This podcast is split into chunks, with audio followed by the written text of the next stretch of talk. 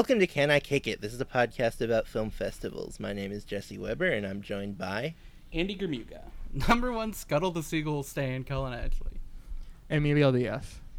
All right, and today, in a little bit, we're going to be getting into the return of the Cannes blockbusters jury uh, with the 1990s. Uh, and uh, we are joined today by uh, filmmaker Alex Ross Perry.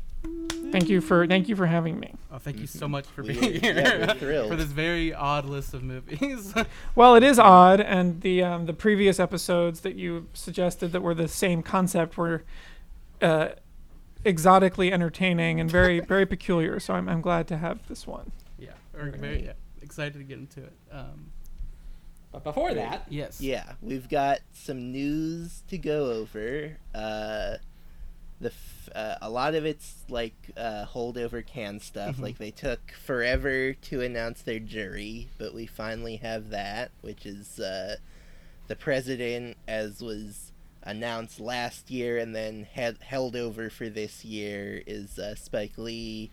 And then it's uh, Mati Diop, Mylène Farmer, Maggie Gyllenhaal, Jessica Hausner, Melanie Laurent, Kleber Mendonça Filho, Tahar Rahim, and Song Kang Ho. Yeah. So like it's pretty much just like what you would expect a Cannes jury to look like. It's like several filmmakers from competition the last time they had a Cannes, and then like some actors. In this case, you've got Gyllenhaal and Laurent, who are both actors and directors. Uh, I mean, like the weird stuff is like uh, Tahar Rahim is married to the star of the Joachim Lafosse movie, which is in competition. I'm blanking on what her name is. Uh,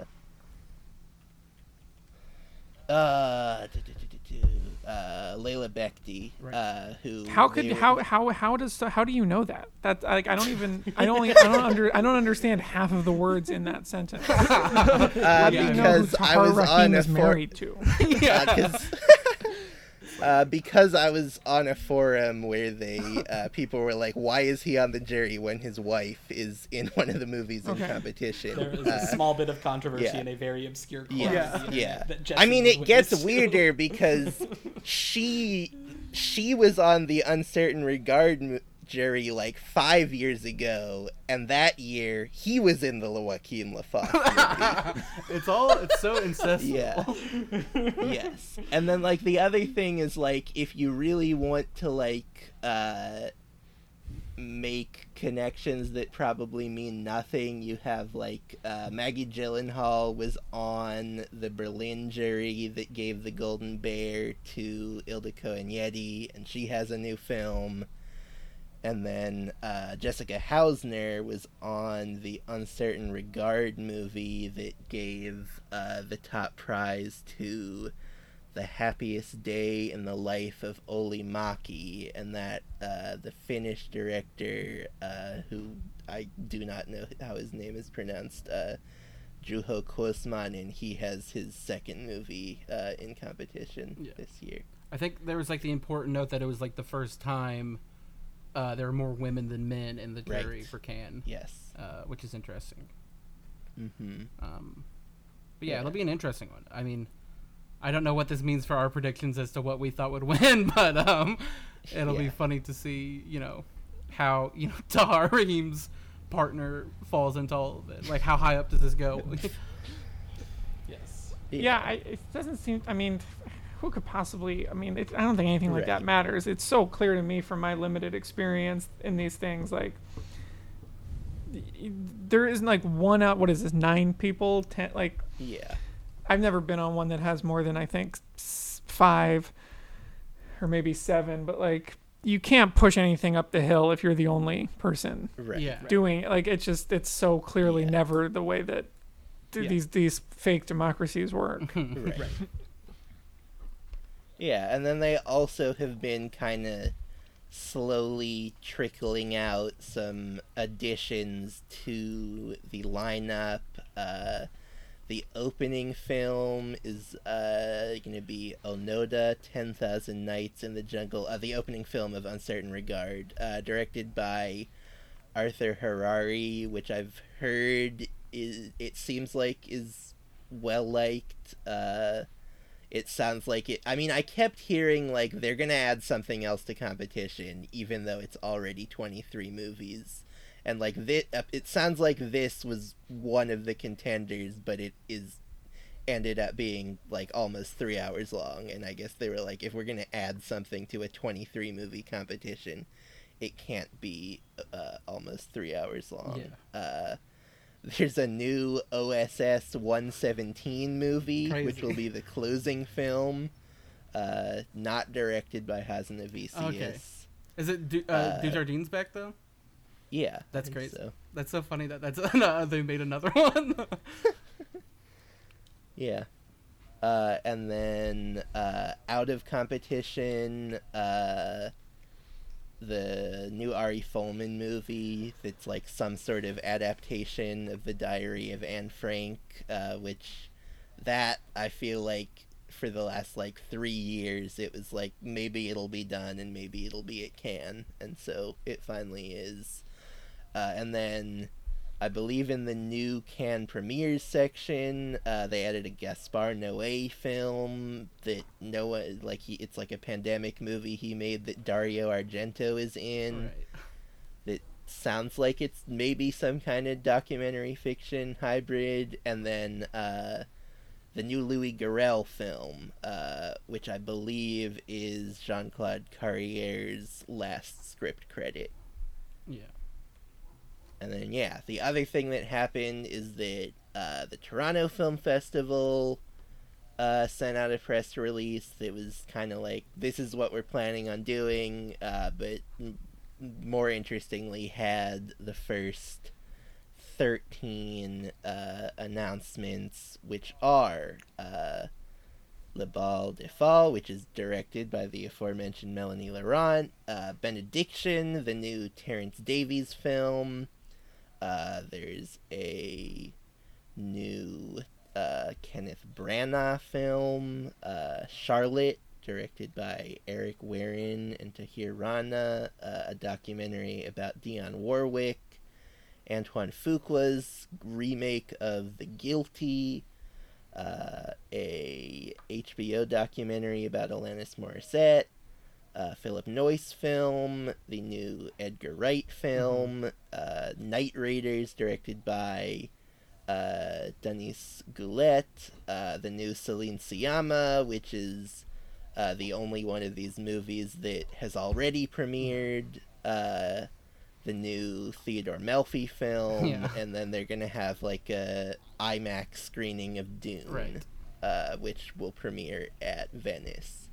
Uh, in, I mean, like one of the interesting things sometimes when TIFF will like announce movies before anyone else is that they will say what the premiere status is, so you can be like, oh, this is a North American premiere, so it's Yeah. gonna be at Venice first. They didn't do that this time, uh, so yeah, it's like uh, maybe these are just other than uh, Petite Maman and Dune all premieres like the obvious one that you'd be like, well, maybe that would be at Venice because it's a big director is Terrence Davies, Yeah. but like I think two of his last three movies have just premiered at Toronto.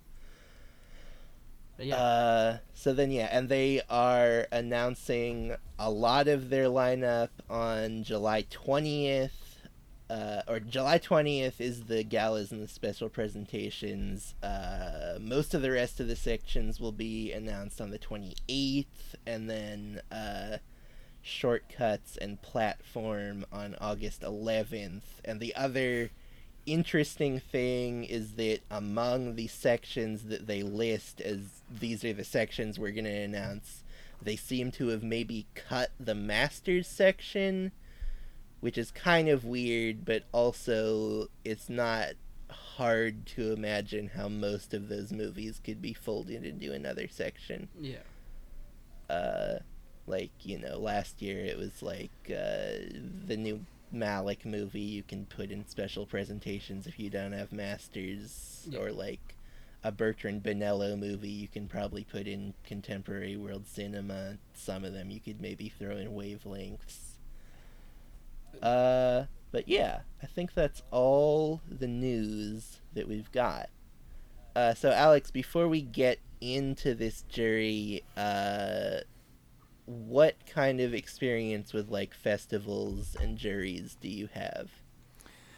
Well, um, a, lo- a lot. I um, I've been. I mean, I couldn't even begin to calculate the um, the, the you know the festivals I've attended just to screen a movie, but Yeah. hmm you know almost every every major American one certainly, and um, most you know I mean I, I have been to many other international. I mean I, you know maybe Telluride uh, and Venice would be the only ones that I've not Right. attended and, and uh, you know experienced in any way but and and I've been on you know so I've I've largely been there presenting um, you know movies that I made and then I you know two other things like one is I've been to Cannes I was there and part of the I feel like this must be known to occasional uh, episodes the American Pavilion internship Mhm. which I have to assume has come up I believe that's also what Griffin Newman went Okay. to Cannes for. He did mention an internship. Yeah, I don't know. Yeah, it could be the. uh, It's hard to. Who knows Yeah. how these That things might work, have but, been like with some But I. Uh, company. I attended um, via that internship program in Mhm. 2004. Okay. Um, so like the Fahrenheit 9/11 year. Right. Yes. Yes. betw- at the Correct end too. of my sophomore year of college. Um, and then I've been on uh, on you know juries ranging from probably like the top. You know, I was on the jury for the first and second films competition at Locarno, Okay. Mm. which I you know I feel like is regarded certainly internationally and I guess marginally to Americans as like you know number four behind Yeah. Cannes, Venice, Berlin, and then Locarno is like the four big international ones, and they're all spaced out accordingly. So I did like a you know a proper you know 18, 19 film competition there, um, and it really you know I, I assume it's a version of the same thing you get at these other ones. Uh, it really makes you see why people would do this the way you're treated. You know, it's like round trip tickets for two, business class, um, like 14 nights in the nicest hotel in town.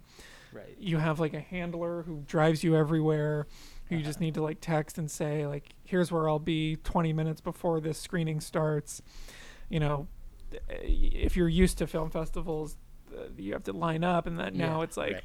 you know you're like kept in a green room until one minute before showtime it's pretty nice and you get to you know and your schedule yeah so like it, it, you know obviously it's very intense and then the only other equivalent one like that that i was on you know, I, you know, other I've been on probably ten or fifteen juries, I would suspect. But then the only other one that's like treated that way in the kind of classic upscale European mm-hmm. capacity as I was on one at a film festival in Odessa in the Ukraine, mm-hmm.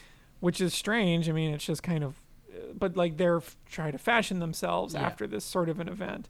And again, Mhm. like, you know, I had no idea what I was going to do in Odessa for 13 days or mm-hmm. whatever it was, 10 days, and so many movies and you know odd ones. Like Locarno at least like has some sort of Right. identity, but here it was like Mhm. three Ukrainian films and then like British independent films that had come out. You know, it's just like who knows. Mhm. Yeah.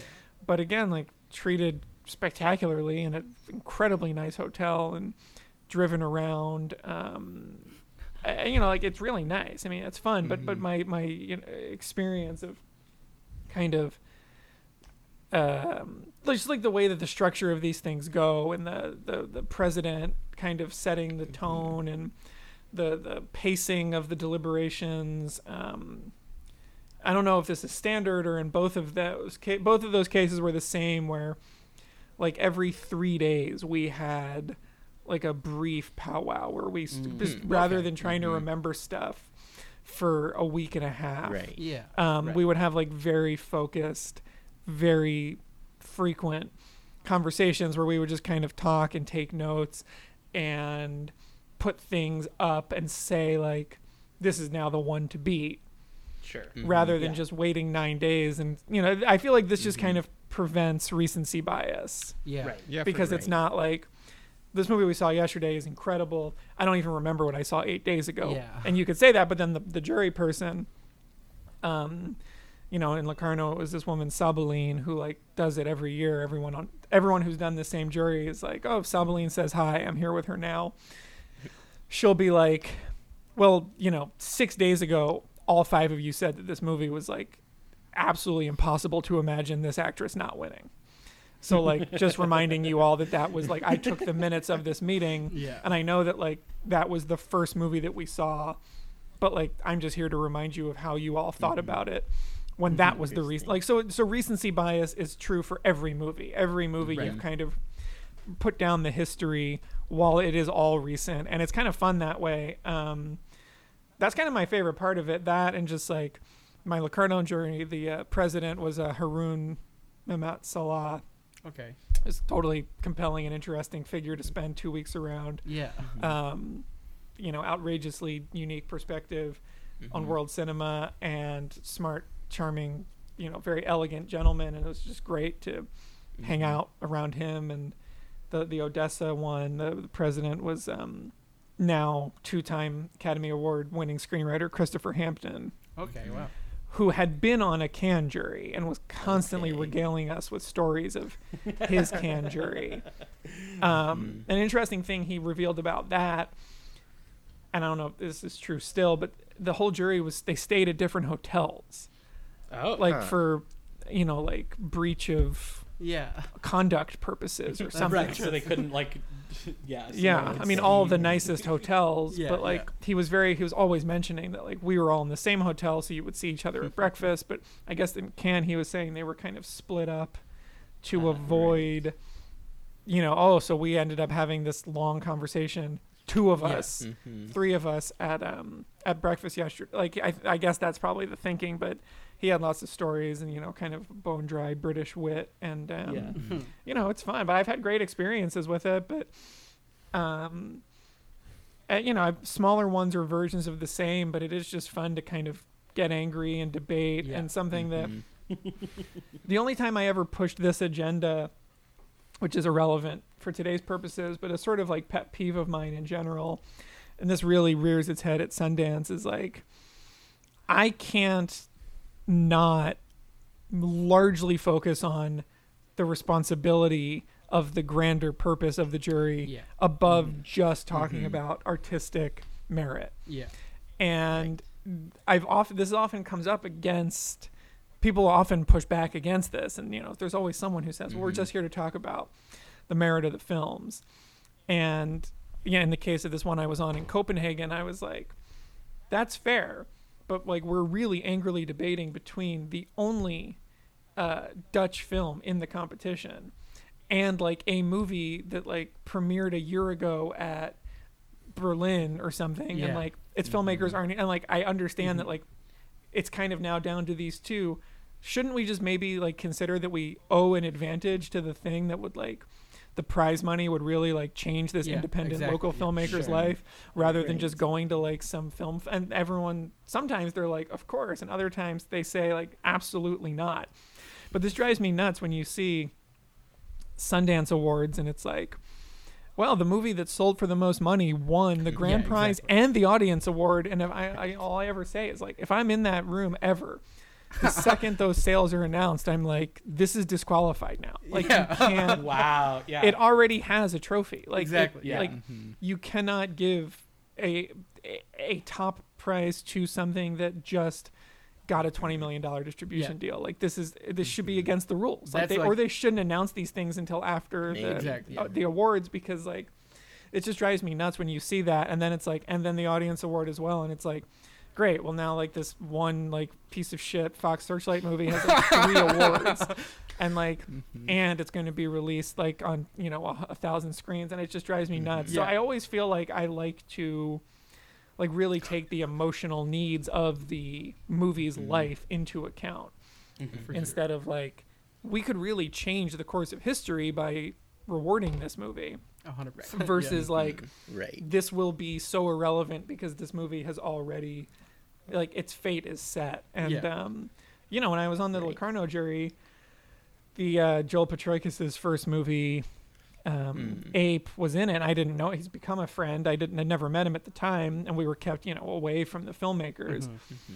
but i really feel like you know, that movie getting a prize certainly helped Mhm. solidify his reputation as a kind of internationally acclaimed filmmaker of Yeah. merit and launched him into being able to use that clout to do other Mhm. things and and you know like to me that's clearly more important than just like a notch of success is like it- it plays a role in creating a career um although I can't say I remember the extent of the other awards that we gave but Mhm. I think there was only 3 like best film Right. jury prize and best director and I think Joel got best director Yeah.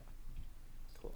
Yeah. no, cool. yeah, for sure. I mean, this is like giving it to something only based on merit. It's like what's there's like almost no point of it's just like pitting movies against each other, and it's just like this weird competitive aspect that you have to embrace. But also, it's like there the only value is what the filmmakers get out of it if you're running a film festival correctly. I think. So well and there's also there's no universal sense of merit like Yeah. that's the other Right. Right. you're not I appraising mean, yeah. five movies by the same director all being held to the same standard like a movie that is like a humorless drama and a movie that is a lighthearted kind of quirky com like those movies do not have the same standards of merit mm, Yeah. in the world like a good critic would never compare those two movies apples to apples so like i don't understand why juries don't seem to make that distinction i mean this is just like pervasive across all awards like yeah. you know, how can you say a comedy is better than like a sweeping three hour long epic? And It's like, well, Mhm. I guess by one measure you can't. By the other measure, you can just say, well, what did this movie intend to do? Um, which, you know, is just kind of, I I just can't turn that off. But Yeah. suffice to say, um, you know, my film festival experience is nothing if not international and vast and very, and, and quite varied. Yeah. Um, you know, which is, which is, which is cool, which is fun. A hun- yeah. One hundred percent. Yeah. That's yeah.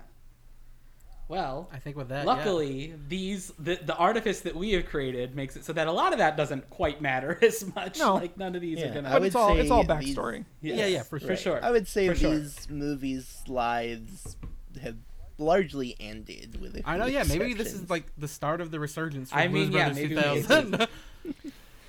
I wouldn't count on that, but Yeah. Yeah, I mean, if like if there is something to get out of like something that is, is relevant to this sort of thing is there has been the discussion among us of like, well, we've sort of been placed in two different hotels of like us four have gotten to talk about these movies and what we feel about them, Sure. and you're sort of the wild Mhm. card here in that we have no idea what, how you Right. feel about any of them. So I think it'll make for an interesting discussion. yeah, Right. that's like fair. there's The other, definitely. the other thing I there's should definitely- mention- Sorry, go ahead. Oh no, please. Oh, I was just gonna say, there's definitely points at like we will stop ourselves Yeah. from saying too much about the movies together. I see, and, you, and then And, you'll like, let e- me take over for an opinion, and then everyone can jump back in. No, or like at one point we were like watching some of. Oh, you're saying movies, you like, you curb your conversation yeah, before in- the in the recording? Of course, of course. Yes, no, you, yeah, you have to. Or like at one point we were like watching some of these movies like together, and we were like, they're so boring that we can't keep from talking over them, so we just Mm-hmm. Yeah. have to stop doing this. Of course. The other thing I'll mention that you know, I feel like I, I in the episodes you pointed me to the Griffin and David episodes of the same concept Mhm. has never come up. But like my the, the biggest threat to me at these festivals that I'm constantly terrified of Mm-hmm. is falling asleep during movies, especially because Yes. in these European ones you have jet lag. Both you know, Right. Mhm. Right. yes. Ukraine and Switzerland, you know, that's like a 10 hour time difference. Suffice to say, you're probably s at least at some point in the first two days seeing Mhm. like a slow, borderline Mhm. dialogue free European film. Mhm. And I was, when the first time I did this at Locarno, I was just horrified at the concept of Mhm. shirking my duty and falling asleep during a film. So I brought like, you know, no dose, um, like trucker's okay. pills, which my wife just could not believe that I was doing this. But I was like, you know, sometimes you're doing three films a day. Some of them are at 8:30 in mm-hmm. the morning. Not all of, you know, not always, but like mm-hmm. and some, you know, because you have the coordinator, sometimes you could say like I'm not going to see it at 8:30 in the morning. There's a midnight screening the next day. I'm going to go to that. So you can mm-hmm. sometimes kind of, but I, you know, like I, I, I can't. I think I did stay awake for everything at Locarno, but I remember at Odessa there was just like two movies that I saw mm-hmm. like maybe 25% of, mm-hmm. and they were summarily dismissed by everybody else anyway. So I like to, you know, it's like, well, th- yeah, I agree. It put me to sleep. And it was Yeah. okay, that was very specific. That had like an 11 and a 7 every day. Um, so it was like very, I feel like that's mm-hmm. generally the case, but I do remember like the morning screenings, I was always like trying my best to, you know, because again, like I don't, but like I, I feel like somebody I could say about one of these, like, let's pretend that one person slept through that movie or something, because that always happens. Yeah. Sure. Um, well, yeah. As you know, you're the jury president this time. Is there anything you'd like to kick us off with to start? So is the list known, or should yes, we? the, we've tweeted Yes, out the the list. The list, um, yeah. we have we put, but for the posted sake of you know, perhaps sure, yes. Yeah. You know, we you want sure. to run down the titles real listening Andy, to this uh, a, a year from now, as I did with these other Sure. episodes. I guess Sure. that's true. Yeah, this is Oh, good. Yeah. yeah. All right, Uh, I'm gonna so run down yeah. the list. Uh, we have The Little Mermaid, Thelma and Louise, Beauty and the Beast, Far and Away, Cliffhanger, The Quick and the Dead, Desperado, To Die For, Train Spotting, Absolute Power, The Fifth Element, Blues Brothers 2000, Dark City, Primary Colors, Godzilla, Ed TV, and Dogma. Now I feel like it might just be looking at the list here, but it seems to me like this is a worse. There's worse movies than the other ones, the the Griffin and David episodes of the same game. I was thinking about this. I feel like this one has some like oddly high highs, but it for sure has the lowest lows for me Yeah, personally. that's I guess that's Um, what I'm trying to say. Yeah, yeah, yeah. Um, and then I remember like I was thinking about the the 2010s one as like Yeah. that one was like a real like we did not have much. Um, there was like Yeah. three good ones, and the rest were all Yes. like not very good. Okay. Um, there's some more Well- variants and and these Yeah. two for sure. I also think Yeah, this is the well- longest list.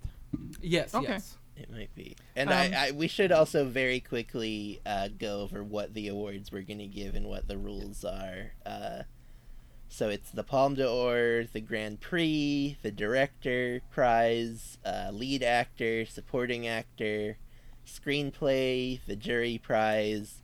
There's the option to give like a eighth special award of some sort. Mhm. Uh, you know, that's the slot Some, that would often made up be award. like Yes, Yeah. the, Right, like, the, the, often the, it the would be 65th like- anniversary award. Yes, exactly. It's always something like that. yes. The Freedom of Expression Award. yeah, yeah. something something like that to like, you know, the Panahi film that just like, Yeah. hey, this guy's in jail or whatever. Yeah, yeah. yeah. Got really it, going you know. through it. Let's like this this movie came to us like baked into a cake, yeah. so like we have to acknowledge it. Yeah, there's always Yes. Right. And Um, then the the other yeah. weird rules is that that. Yeah, I a need I need to movie re- be reminded of the the exclusionary rules of certain things. Yes. So a movie a movie can win two awards only if one of them is an acting award and the other one is either screenplay or jury prize. Uh huh. And those also are in theory the only four categories in which a tie can take place. Sure. but like it actual can like several times over the last few years there's been a tie-in director even though there's not supposed Yeah. to be just because i guess no one wants to tell them no if they Yes. think that both cristian mungiu and uh, olivier assayas Yeah. should get a director award Yeah, I guess sometimes that's just very, very split. But um, okay, so that just to reiterate, if you if if there's a performance award, it, that movie can also be in screenplay, but that is the only p- potential for doubling up. Screenplay or also the jury, the jury prize. prize. Okay, right, but Yeah. You know, if something is the top three, that yes then it is that's it. That's the only one. Right. That's okay. Yeah, because there's a couple things that I feel like that maybe matters for. Um, so what? So to kick it off, what top to bottom or like just general thoughts to begin with? What what's? I mean, I feel like the easiest thing I feel like there do, are five movies here you can say, as you always do in a jury. we are not talking about that. I mean, we can talk about it for fun because that's a conversation. But I feel like there are five movies roughly that I everybody I'm would so say- curious what you think. the I five have five, but it's not the same five that everyone We're else all has. so I'm split. sure I'm- it's not the five you have. Well, I don't. I mean, I'll just, I'll just, I mean, I'll go Sure. from top. I mean, I feel mm-hmm. like far and away doesn't count. Like that just doesn't. I matter. agree with that. Interesting. one. Ludicrous movie to be like presented at Cannes anyway. Um, I feel Yes. like Blues Brothers 2000 does not warrant discussion aside from the See, just Oh, no. insanity of its This existence. is this is one of the ones that we watched together, and because we were talking over it, I think we enjoyed it. I uh, don't doubt that that could be possible, Yes. but I feel like can as a- imagine that one would sit in a dark theater and watch this movie with a blank stare. Sure, Uh, as I'm sure happened at the time. I mean, again, I guess Mhm. if you needed to like just say like congratulations on making another one of these 20 years later, you like that's that's on the table. Um, I like Godzilla a lot, and I always have, but I can't really imagine it meriting anything. Yeah. Uh, just as a catastrophe prep from the minute it premiered. Yeah. And uh, I guess that's it. I guess they're the only ones that I would say like, Yeah. how do you even frame an argument on behalf Yeah. of this one? I mean, I'll say you said that maybe this is the worst list, but and I don't know. I'm, uh, I'm not sure about that, but it's like the list. I just mean it's very odd. Yeah. There's not Yes. like uh, out of Yeah. all of the Th- th- th- blockbusters here, this is the one with the most flops of just like movies that were Yes. Yeah. unsuccessful at the time. like I like Absolute Power. It's a totally solid Clint Eastwood Yeah. uh, political thriller. Mhm. It, it's just like a ludicrous single inclusion for his decade of the 90s, which is like Right. a prolific decade of incredibly great films. So while I have no ill will against that Mhm. movie Yeah. and uh, enjoy it thoroughly, like I don't really know how to frame it as like you know what's the Right. worthy thing about this movie because there's there's no single element in it. Mhm. It's just weird to see like I guess okay, the French love Clint Eastwood. He's one of those people. Well, Why is this the only movie? Like what what's going on? Right. I think they put uh, White Hunter Black Heart in comp. Uh, Okay. it's right. here. Um, yeah. Yeah, Be- that's a- I mean, being uh, in a- an odd competition movie well. makes a film Oh, yeah, for sure, yeah. ineligible for Mhm. this list. Um, isn't? Okay, we yes, maybe right. haven't mentioned that. So yeah, I mean, I just feel like there's some some curious yeah. uh, Hollywood films here. It's not that they're Uh-huh. uh, atrocious movies, but you don't have like um, right. something that's just like it's like well, yeah, of course we all know now that that's one of the greatest films of the 90s. Yeah. I mean, there's a couple of those, but like there's there's no Fury Road. to put yeah, it- exactly. yeah, There's sure. no Put it- like put it clear bluntly. consensus. Like, well, we all know like this is the great one. Like, Yeah. um, hmm but I mean, I just okay. So perhaps it sounds like um, Blues Brothers to be discussed, but perhaps Sure. it's hard to make an argument that Godzilla and uh, Far and Away could possibly triumph in any. I would almost say the I same thing about agree Ed with that. TV. I mean, I guess mileage may vary on that, but Yeah. like, what what is the of the six highlightable elements? What could you possibly recognize that piece of popcorn entertainment for? Right. uh, the way that I mean, it's funny. which is how- another movie I, I don't mind at all. I mean, I Yeah. haven't seen it in 20 Right. years, but like, what could you pos- like? What element in that movie could be better than anything else in mo- in most of these other movies? yeah, that is a fair point. But it so it's funny- right. It's right there. If something ends up being necessary, Yeah, but- yeah. Right. Right. If Like we if we were like in a like- huge fight where like none of us could agree on who we're giving the lead actor performance, then Mm-hmm. there's maybe a world in which we go, I guess it has to be Matthew yeah. McConaughey. Well, I feel. I mean, I, I guess that's a good. If I may, like, I feel like there's only two options for that. We, I guess we could just start with that Yeah, because then sure. that that For lead, allows sure. a second award potentially. Sure. I feel like there. Are, I mean, I can't even imagine what the counter argument would be for this. Although I'm all ears, Mm-hmm. I feel like eh, almost indisputably that has to be Nicole Kidman in To Die Yeah, For. that's one of the best, I think. and you can't even really I debate it so. i- unless there's some tricky rules of that movie being recognized elsewhere, and you have to split Thelma and Louise as like co-leads, which would be the exact kind of thing that always happens. yeah. But right. Right. I, I, I mean, I just feel like that is like clearly one of the best performances of the decade, and is like something that is still being copied and ripped off Mm-hmm. once a year today. Yeah.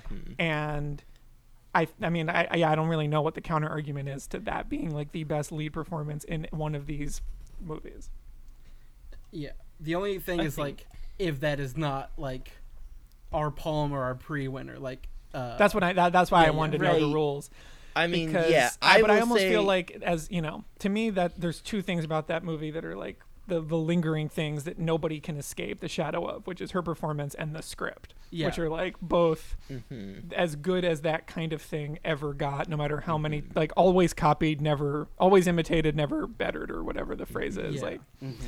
and and to me like almost the best element almost both those two elements of this movie are almost you know i don't know if one of these movies has a better script than that or a better lead performance Yeah.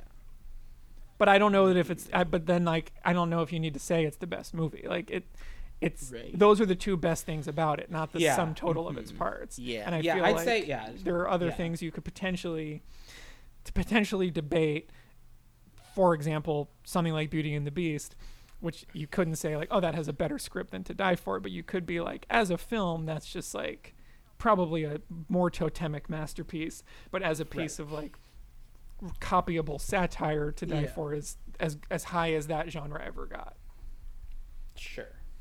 for example Yeah, for sure. Yeah. and I don't feel I- like if you gave it, if, t- if To Die For is in the contention for either of those two things, it doesn't feel unrecognized as a great film. Mhm. Yeah. Yeah, I mean, I also am more apt to give To Die For either the Nicole Kidman or the screenplay or both, just r- than one of the larger awards, because I have seen it twice and just I like it, but am underwhelmed by it. Have been like I watching it the second time for this. I rewatched it specifically because I thought, oh, I remember being kind of underwhelmed by this, but Gus Van Sant is great, and this is like during a period where he was making great movies. I must have underrated it, and I still was like, it's pretty good. Yeah, And, I like, mean, yeah, Nicole it's it's a great you know it's it. a black comedy satire. People might Mhm. not love it, but like, I just it, it also feels like one of the only things here that like. Conceivably, that is like a real award that a that this movie could have won For sure, yeah. in a slightly alternate Right. reality. Like some of these are ludicrous to, to even like have fun with. hmm but that feels so real not because it's so obvious but because it just is exactly that kind of thing Yeah. hmm Yeah. So I, I mean i feel like at the very least i want to i mean we could put a pin in that I, it's Yeah. hard to imagine Yeah. anything I'm, yeah, I'm being happy to pencil that. i in. just like you know Uh-huh. lead because some of these movies like the lead performances in them are just like they are what they are um Yeah, like but i don't know that just that just jumps out at me as Yeah, like, like, kind of as you kind said, no-brainer. the like Mhm. contenders would be like Thelma and Louise, where like that those are obviously two performance. But like apart from that, it is hard to see something that is completely on the yeah, same level. right. It's Yeah. like I I- feel yeah. like Andy, you were saying Ewan McGregor. that's the only other that's the only other Mhm. conceivable Right, That's contender the one that yeah, I was like, it's, it's yeah. I think he's pretty special in that movie. His like, I like I the thing that really stuck out to that movie. For some reason, it was like him, like the way he stands up, like his physicality. And Yeah, that no, it's that movie. incredible. I mean, Yeah, it's a totally incredible performance. I Um, feel like that's the only other thing that would even be worth coming for, but I, as I don't. Again, like I guess other awards may Right. yeah. preclude that, but I feel like that's kind of an ensemble movie. I mean, the posters were sure. always four Yeah. people, whereas this is like It's her. this is Yeah, one I mean, person's yeah, it's movie. Nicole Kidman's yeah, face. Yeah, like, right, and I just is feel that like that's kind of uh, obvious, but maybe sure. let's say that she's there I, for yeah, now. we can Yeah, pencil I that. get in. it, so- I think certainly. so. uh, um and, and you know that's one thing the other i guess well i mean off of that probably not worth dis- discussing yet but like i said that's just al- also a great script Yeah. i don't know what other great scripts are in here other than like i guess primary colors or the disney movies like none, none of these are like well written movies these are like I mean, by picking by picking blockbusters you tend to end up with a lot of not well written movies for these lists I feel like I would. Right. I mean, it depends on like where else we award certain things, but like this sort of like world that is created with like a Fifth Element or a Dark City is like Well, that was what I was gonna say. Is maybe we should put on the table that we haven't talked about this, but I believe me and Cullen have the same favorite movie, like easily, Well- unless I misinterpreted how you felt about Dark City. I mean, I like it a lot. That's like a movie that I watched and it was like, this rules. uh, I Mhm. think like any sort of place that we can get it awarded, uh, would be like I would not like have any right problems. and with like that. dark and like the and talking about screenplay with that it's like it is an interesting screenplay maybe but that is not the standout element of the movie well, clearly I mean, yeah, it's like the standout element is like you know you could say just like the movie as a whole, I think, or William Hurt, who is so good in that movie. that's Um, but my favorite, uh, which was the Discovery, uh, like I had not seen it before, uh, watching for this is Fifth Element, which I just think is great. oh Yeah, I think Fifth Element is appalling. I mean, That's- it's one of the. i don't like it either I had never, s- I had not seen, not never, I had not seen it since you know, 97, 98. We watched it last Mhm. summer, and I mean, I, I couldn't believe what I was. wa- I mean, this was like to me. We were watching and I was like, this is one of the worst movies I've ever seen. Like I can't believe that Wow, I I can't believe so that I funny. liked this, much less like liked it a lot when I was mm-hmm. 13.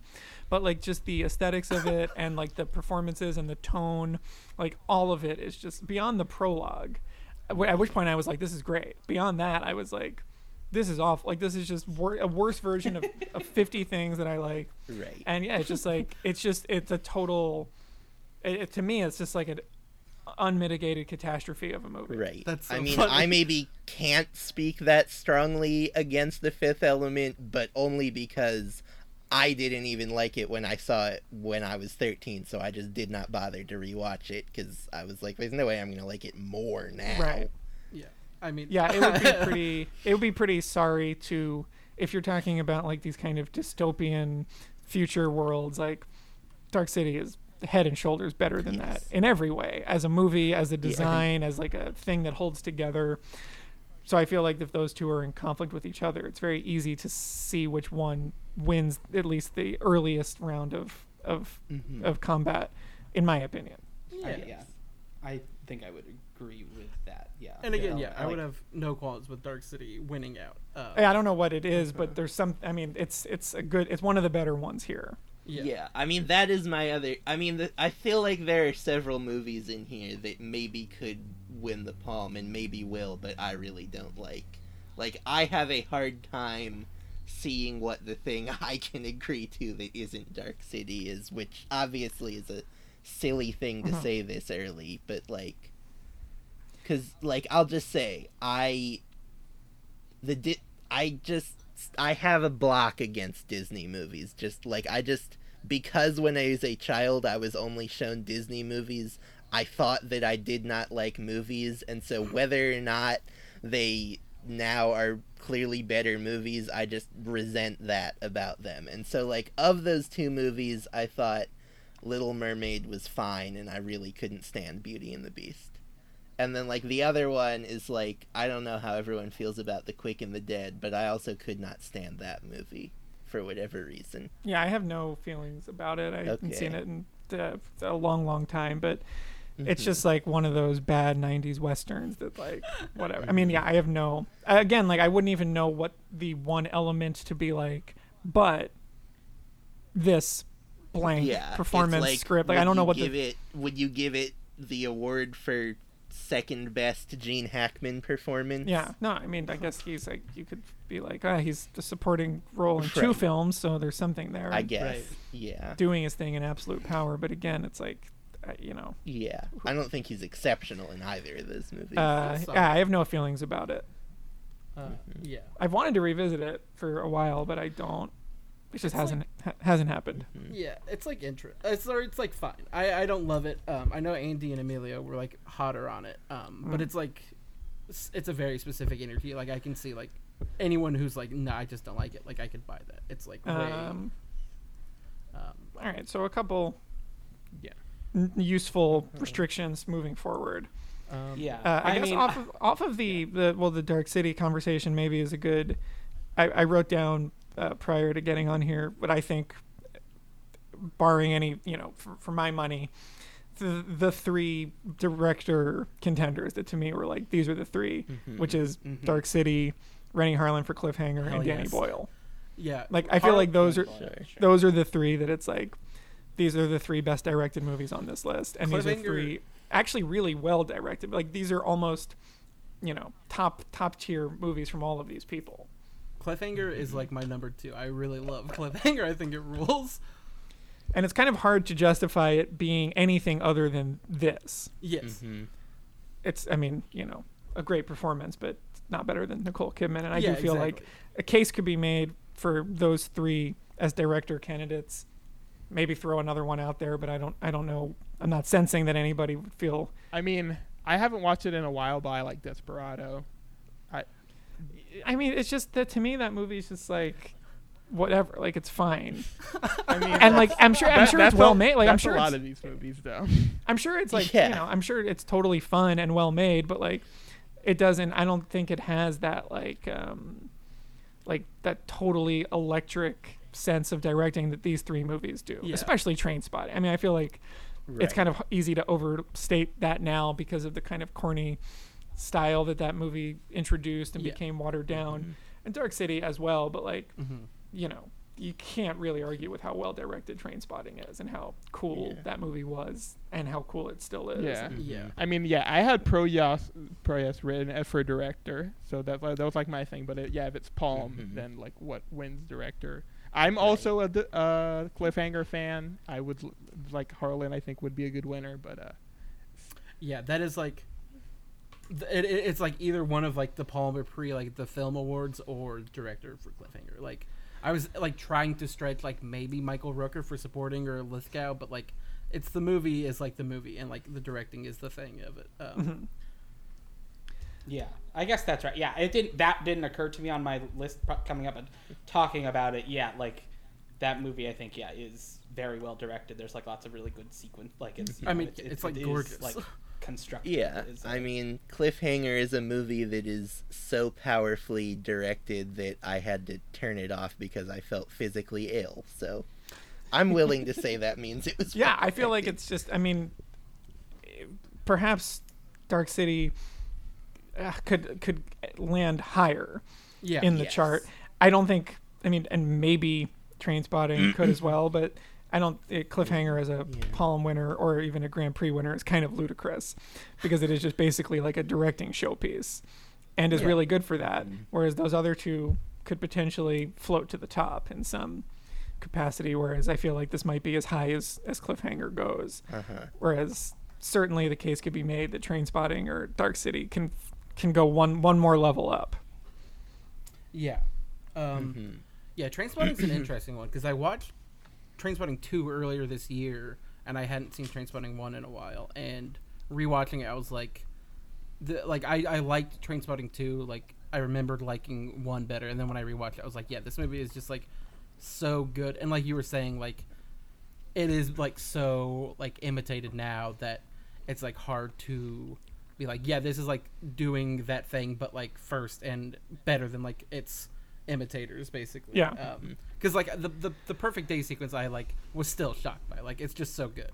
Um, But yeah, I think that's like a very good movie. Um, for the Disney's, I think Little Mermaid is better than Beauty and the Beast as well. Um, and I feel the opposite.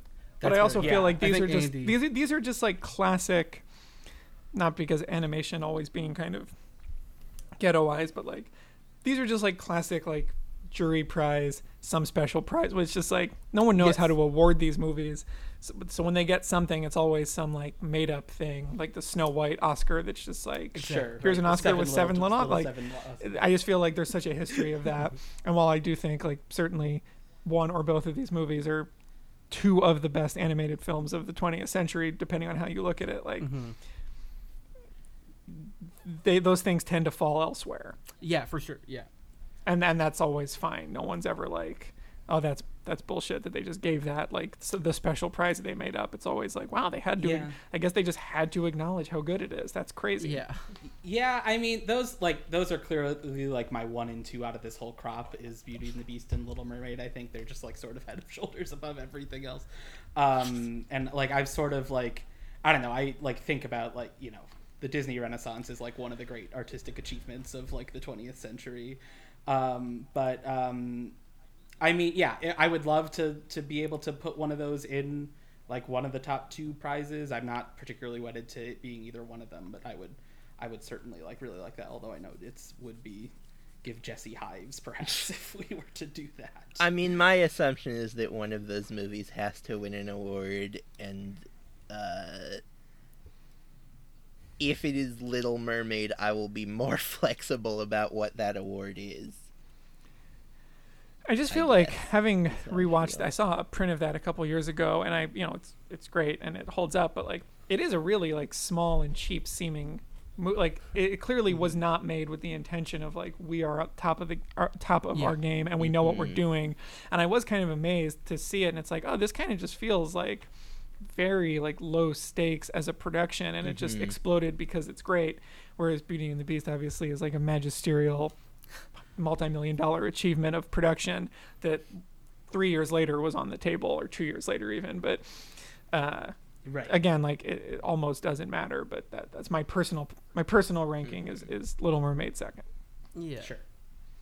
um, i guess that can be come back to is there any i mean i kind of want to just close up one other thing Mhm. uh, Okay. I mean, the fun. thing that will make the most more things lock into place is to just close up what.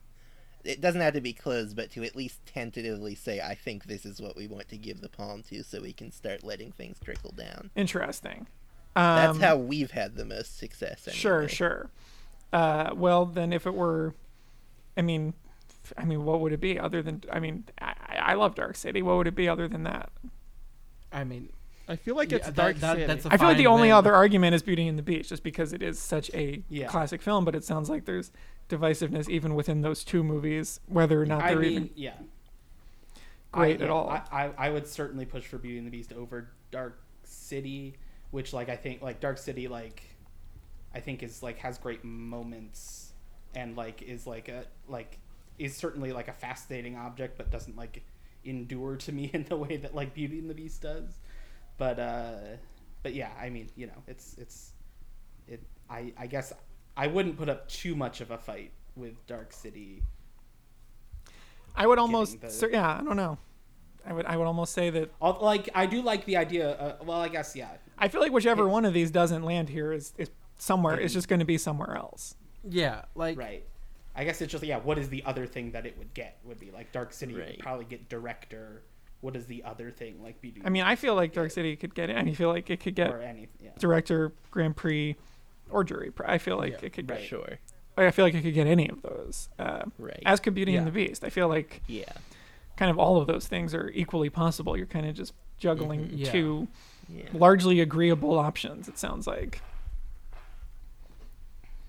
But options that should be decided on for for further I like further. I like. Dark City a lot more than Beauty and the Beast. Is what I'll say. Yes. Yes, I yeah. certainly do. I mean, to me, that also then eliminates one of the three strongest contenders from director, which is then positive because now, we can slot in Harlin. yeah, or yeah, or, Or Danny Paul. Boyle, but certainly Or Danny- got yeah, it, for sure, for jumped sure. right in there for Harlin, which is also great. But um, That's what. Yeah. What do you want to happen? Colin? Yeah, I guess I'm really telegraphing. Like, um, I mean, you know, I guess obviously you can change your mind, but let's just leave Dark City up at the top right now because Alright. it's it's kind of quietly great movie that hmm again like that also almost feels like a movie that would have actually won something because Yeah. it just was so so right. so it might have gotten like yeah, like a visionary award or something. like Yeah. a weird made up like yeah. Right. it is just one of those things that kind of post Matrix, it just became like lost in the cultural wash of Mhm. like, oh, you know, there have been a couple movies that tried to do this recently, and none of them succeeded until now. yeah. Right. Existenz being the other one where it's like, oh, there's so many movies that are like this, Mhm. and this is the one that worked. And it's like, well, the other ones are quite good too. This Yeah. Yes. they just didn't really didn't really catch on, but Yeah.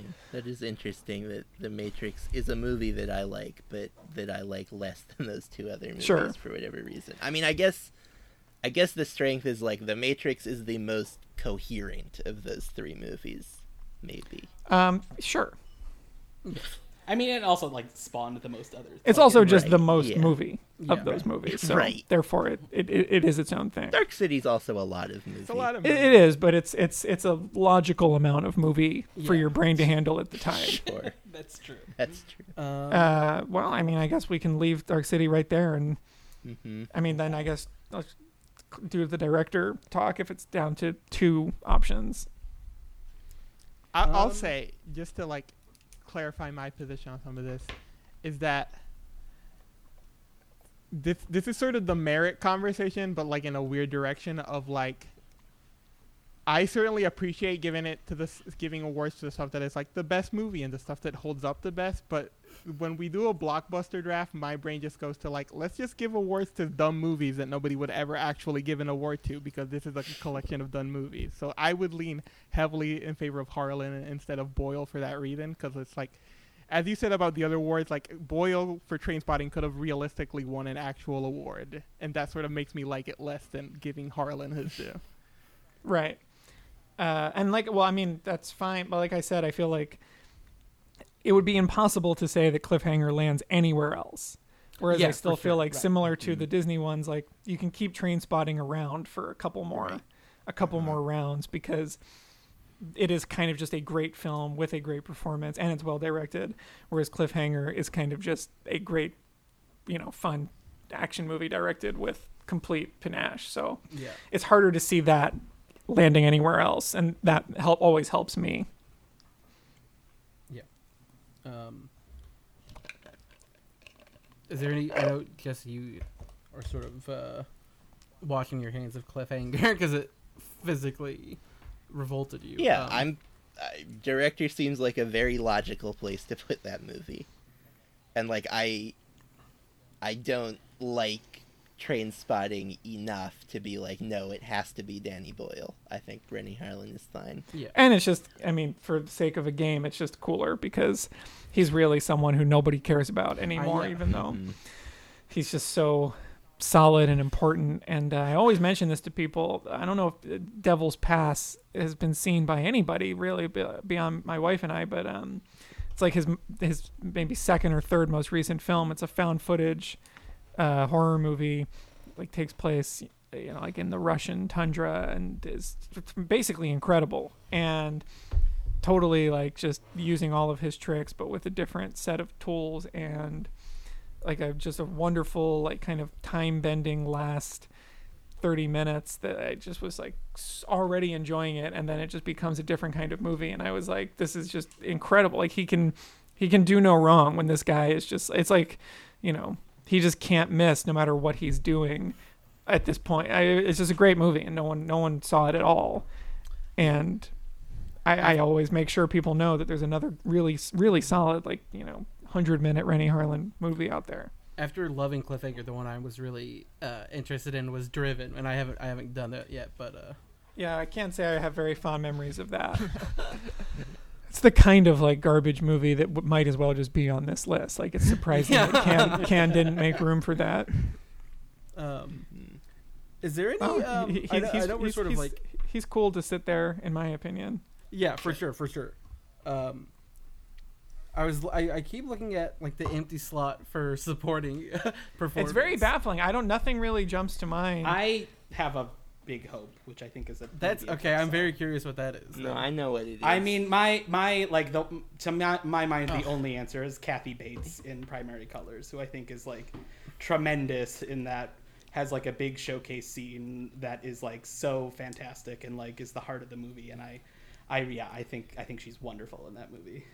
I Probably fine. I don't. I mean, yeah. I, I don't mean, know. I- I, feel I like, think she is giving the best performance with the worst written character in a very bad movie. yes, I really despise that. It's a great movie. The way love that that, character is handled, especially in the end, really, I like hate it. Um, I guess. I mean, the, another, the other, the only other one. Just scanning this again would be Brad Pitt and Thelma and Louise, That's which a really is like great kind of undeniably a star-making kind of performance and a a good true. movie, unlike some of the opinions being Right. expressed just Yeah. now, and like a total supporting performance. for sure. Right. There's also the fun thing that they always do, and we like have done it sometimes, where you award multiple. Right. That's what I was sake. saying with Gene Um, Hackman. Like he right, just yes. seems to be here this year, Um, or could Salma do- Hayek and Dogma and Desperado. Yeah. Like Right. okay, you could sure. do the split um, from the same movie though, because I really also, I mean, Pitt is great and like all his stuff is great. I really like the Christopher McDonald performance and Thelma and Louise, and that'd be a fun. Uh, I thought that's funny because I thought if you were going to say a second, this the performance that stuck out to me is neither of those performances. The one that stuck out to me was Harvey Keitel. he's like not my favorite in Thelma and Louise, which is really funny. Um, Hmm. But yeah, it is like a weirdly like weak supporting crop. Yeah. I mean, there's like Harris in Absolute Power, who's like maybe my favorite performance in that movie. Oh, I do like Harris a Um, lot in Absolute Power. And that is a movie that I would like to see get an award, I think. That's funny, yeah.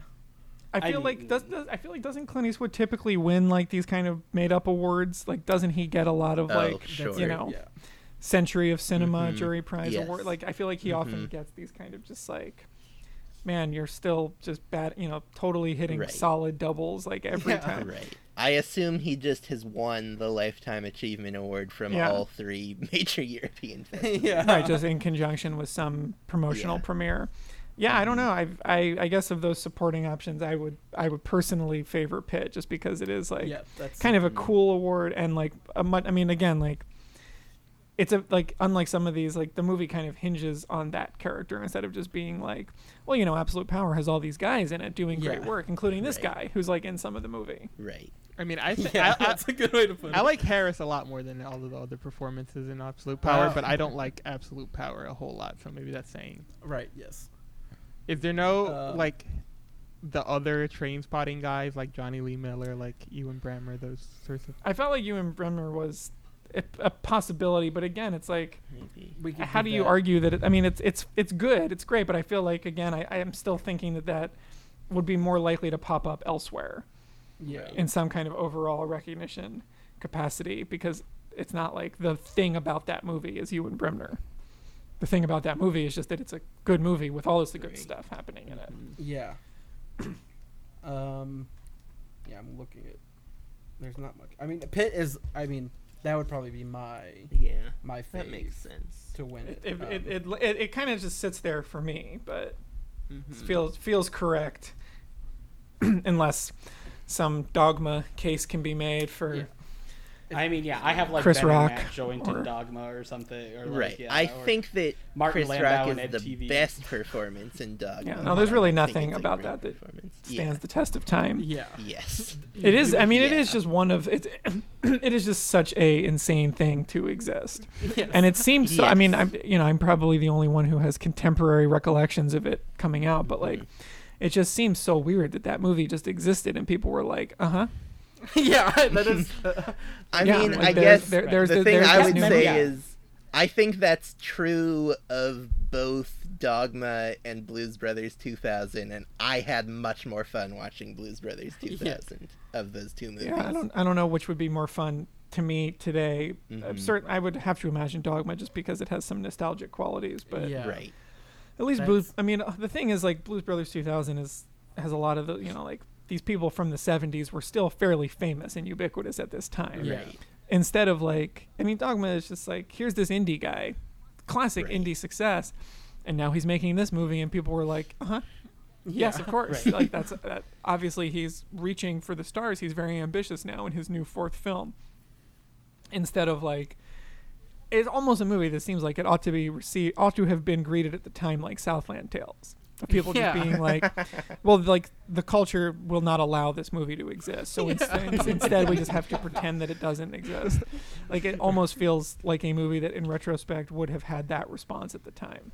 Yeah. I almost feel like it's a movie that Kevin Smith made that such that it would get that response, and because he wanted that response, it couldn't get it. Right. I Yeah. mean the whole the whole way it's whole couched with like the opening card titles that Right. are like we're like we're having fun here like don't get mad at Yeah. us or whatever. He was like totally braced for a reaction that that movie did not get. I mean, I feel like it got protested in some perfunctory sure. capacity. But right. Yeah. I just yeah. feel like it it's should just, have been yeah, like it's hard to see how that movie would make people mad beyond the perfunctory any Yeah. movie like that has to make some people it just mad. feels like a movie that should have like ultimately been released on 20 screens because like instead it's just it's just a wild thing, but there's really nothing about it that is worth going to bat for now. no. The, yeah. Uh, so what what what what else? I I feel like let's just should we just find a fi- t- take the Trainspotting pin and stick it somewhere of I guess something Grand Yeah, I Prix mean, jury yeah. prize. spotting. Yeah. it's either pre or jury at this Right. point. It's very. I feel like that Yeah. and and TBD Disney are the two that have something coming their way. I mean, Probably. we could theoretically do our tie and jury and just give it to both Disney's. Like, Yeah. I guess. I mean, that is like something Yeah. that is on the table. Um, I feel like that would never actually happen though. Not that well, those there are the would rules. but I- never be two Disney movies. well, I just feel like if there were two animated movies, Oh, Yeah. sure. I just feel like right. that They wouldn't be like these are basically the same. Yeah, I just feel like yeah. that's so beyond the pale of how people would Yeah. come out of a jury room. Yeah, it's like obviously conde- sort of condescending to that level. Yeah, I Yeah. feel mean, like that's just it's the exact like- opposite of recognizing it. recognizing it at all is like, oh, that's very cool. You just have to acknowledge it's really well made. And doing them both is more just like, here's the kids' table. We like set out Yeah, the that's- plastic yeah. cutlery for you. Right. Careful, you're gonna make it sound way more appealing to Jesse to give an award to both of them. yeah. I mean, it's the thing with those movies though, is it comes down to like Andy saying that you know he, I mean, how obviously loves both of them and wants one of them to get an award. Uh, but it, like, I, I feel like it's the split of the Little Mermaid fans versus the Beauty and the Beast fans, because like, I feel like, I mean, I, I, I watched like all of the sort of Disney produced movies earlier this year and remembered like having fun with Beauty and the Beast, but Little Mermaid like sticks with me so much more and I've watched like two more times since January. It's just like Beauty and the Beast for me is like mostly the opening scene with the stained glass and like the first song plus another one near the end. Like it doesn't really have as much as Little Mermaid does. Like I think maybe what you're talking about like the sort of cheapiness or like scrappiness in a way of Little Mermaid like is much more exciting to me whereas like Beauty and the Beast almost feels just like another one of these movies at the time like a Hunchback or a Lion King like Mhm. feel more just like of like uh, obvious to me. Well, let's make a decision on the Disney ones first, then I guess, and then do the Trainspotting conversation. Well, yeah, because I feel like whichever one of those we get, like Trainspotting just falls to the other place basically. Because like Yeah. I guess That- so, but I also feel like the Disney conversation is where a made-up thing could go. for sure, yeah. But I, guess also don't know. I also don't know if beyond that there's a, enough uh, passion to fill up a jury prize and a Grand Prix. If you're also putting one of the Disney ones somewhere else, I feel like then you're just getting into these things that like two people I mean, like, feel strongly about. Right. Like, if we make up a prize for one of the Disney movies, then the one that I would start arguing for is the jury prize or the Grand Prix would be Absolute Power. But I don't know how much that appeals to anyone. I mean, Andy doesn't like Absolute Power or, or Emilio. Uh, yeah, I'm colder on absolute. I Power, might be in the camp of I enjoy Little Mermaid more than Absolute Power, and I like Beauty and the Beast less than Absolute Power, wow. which is like a weird sort of distinction to make, and you it's like it's sort of impossible to untangle my feelings on like what the differences between those movies are enough for me to enjoy one of them a lot more than the other. But I'm very much a Little Mermaid guy. For the reasons Um, Cullen listed, of just like it feels scrappier and more like a movie that some people made. Where it's like by the time they get to Beauty and the Beast, I'm already like this feels like a Disney story team made it, and I don't really appre- like it that much. Hmm, interesting. So, I f- uh, but you know, other than TBD Disney, uh, Trainspotting, and potentially Absolute Power, there's really nothing else that's floating around one of these two final real slots and then one Yeah. potential bonus slot, right? Like those are kind of the three. Yeah. It's sort of just did we? Uh, Yeah. Hmm. Well, Did we do? I think we should. I think placing Trainspotting first would free up a lot of logic for That makes sense.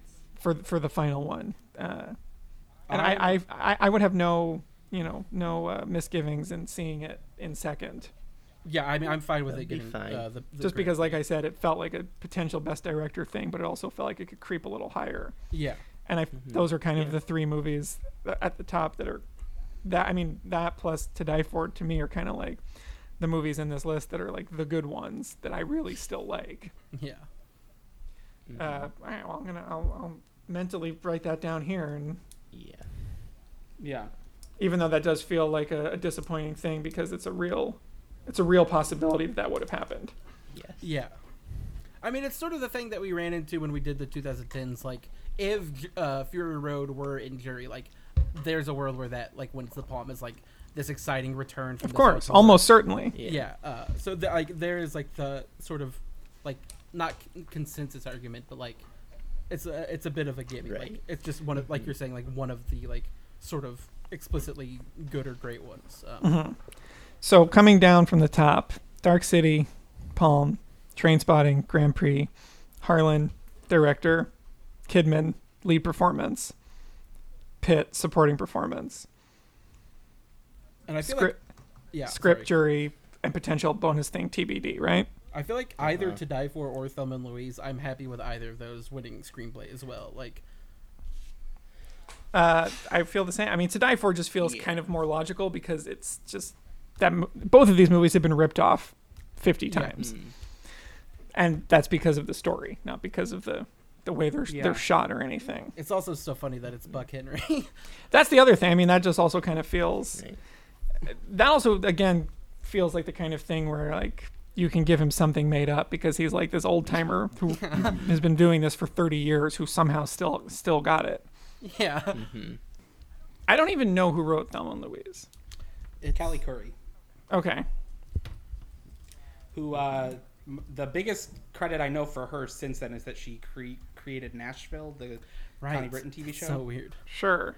um, Okay. These people that successfully sold spec scripts in the 80s and 90s really went on to have incredibly bizarre further careers. Mhm. Yeah, Uh, I mean, just probably making more money than you can even I know. Imagine, just hand right. over fist. But she, I mean, yeah, she was recently like being like, "We're gonna make a Thelma and Louise musical." Like, she's right, that did just. I mean, sure. It's just Her other movie credits are Divine Sister Yeah. credits, uh, Sister Secrets of the Yaya Sisterhood, Something to Talk About, and something Yeah, called sure. Hollis and Ray, which I've never heard of. Uh, yeah. I don't know. It's odd. Certainly an odd, Mhm. an odd career. Um, I mean, that could be. I feel like both of those are fine. I, I feel like those are both Yeah. correct. Either one of those is a correct choice, and also kind of a correct use of the one doubling up for Yeah. two kind of undeniably, you know, great movies with now we see staying power across 25 years. Uh, and it, it kind of feels like both of those movies are great because of the story they tell. And I don't know. I don't really know how to. Mhm. I don't really know how to split that difference. yeah, Yeah. I mean, I like the To Die For script a lot more, but yeah. I mean, I, I do too. That would be my. I kind of came in with that, and Kidman is like, how do you reconcile the fact that this movie I think has the best script and the best performance, but is not the best movie? Yeah, that's very funny. But that, but this, but t- this is how you reconcile it. I think it also maybe. Ha- Yeah, that it- I think that's another movie that also has some good supporting performances. yeah, I was thinking. Uh, but that's like Joaquin and uh, Alison Folland is like a tie for support because I really like both of them. I- but it is. It is. It is hard to not. I mean, him Mhm. certainly in that movie is like great, but Mhm. you can't give them both. So like, Yeah, yeah, it just doesn't matter. yeah.